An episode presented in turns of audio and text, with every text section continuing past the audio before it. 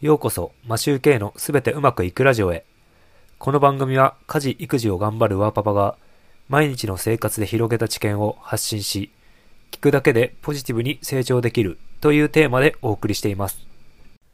皆さん、いかがお過ごしでしょうか？マシューケイです。今回は、〇〇すると行動力が右肩上がりになるというお話をしたいと思います。タイトルのこの〇〇には書き出すが入ります。これはスタディハッカーというサイトを読んでいて面白いと思ったので共有したいと思いました。内容はドミニカン大学カリフォルニア校でこのような実験が行われたそうです。267人を5グループに分けて4週間以内に達成したい目標を立てる。行動。本人が進捗状況と目標達成度を評価するという実験です。グループの条件は、グループ1、目標について考える。グループ2、目標を書き出す。グループ3、目標を書き出し、行動方針を決める。グループ4、目標を書き出し、行動方針を決めて友人と共有する。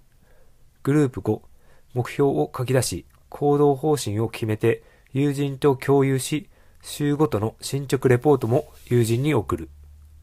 の5つです。グループ1以外は目標を紙に書き出したことになります。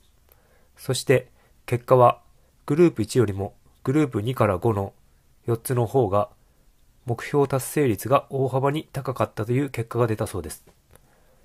これは脳内のメカニズムが関わっている可能性があり、脳には RAS、RAS と読みます。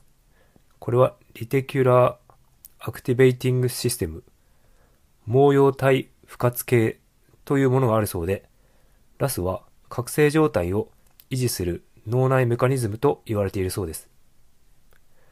RAS が自分の夢を紙に書き出すと作動し、それにより注意力や集中力が増すそうです。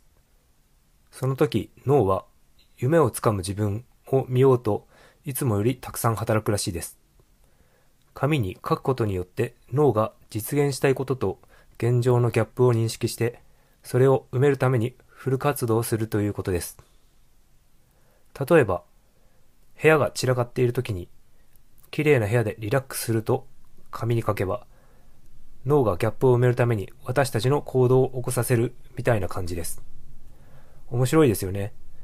通常何かを書き出すときは忘れないためという感じで書き出すことが多いと思うんですが、脳科学的にギャップを埋めるために脳が行動を促しているということは初めて知りました。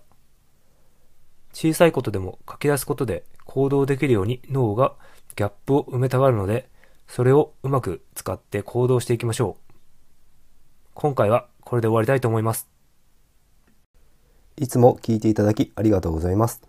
それでは今日も良い一日をお過ごしください。マシュウケイでした。